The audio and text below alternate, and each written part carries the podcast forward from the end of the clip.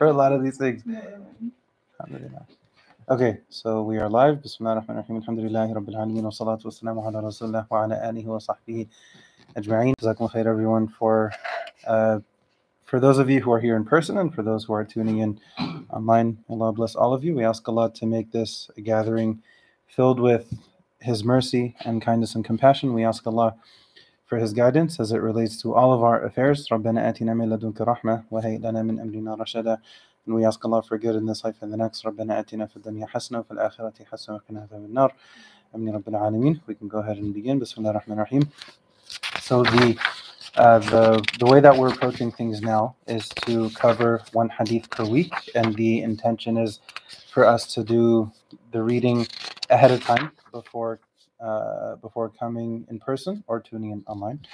Uh, so today's hadith is hadith number nine. The pages in the book are between 105 and 116. I sent the snapshots in the WhatsApp group earlier, just so people have a reference of uh, where does it start and where does it end, at least within the PDF or the book, because I, I know the pages are kind of different, but both are included in the images that I sent.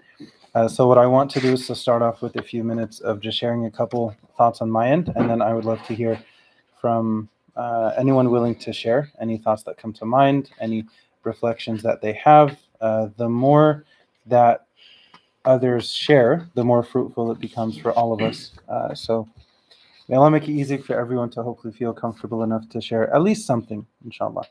So I'll start by going over the hadith, and then there are a couple points that I want to to cover from uh, from within uh, these pages, and then also share some other thoughts that that may not be directly contained within these.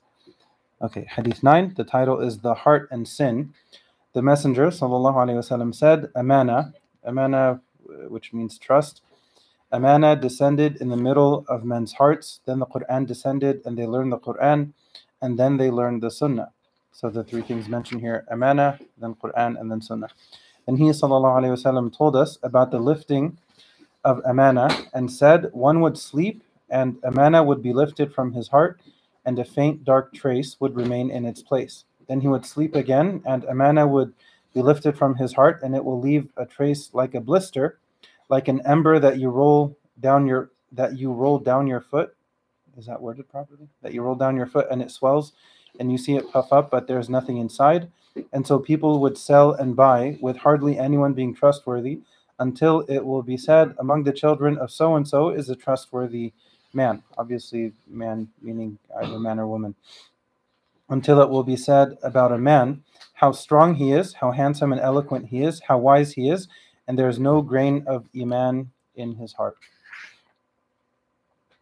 Okay, so that's the um, that's the hadith. The uh, some thoughts that I want to share um, tie in with.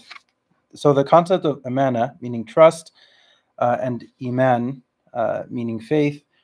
Uh, there's definitely a, a clear connection there, and even for example in, in uh, Surah Quraysh, Allah mentions Quraysh,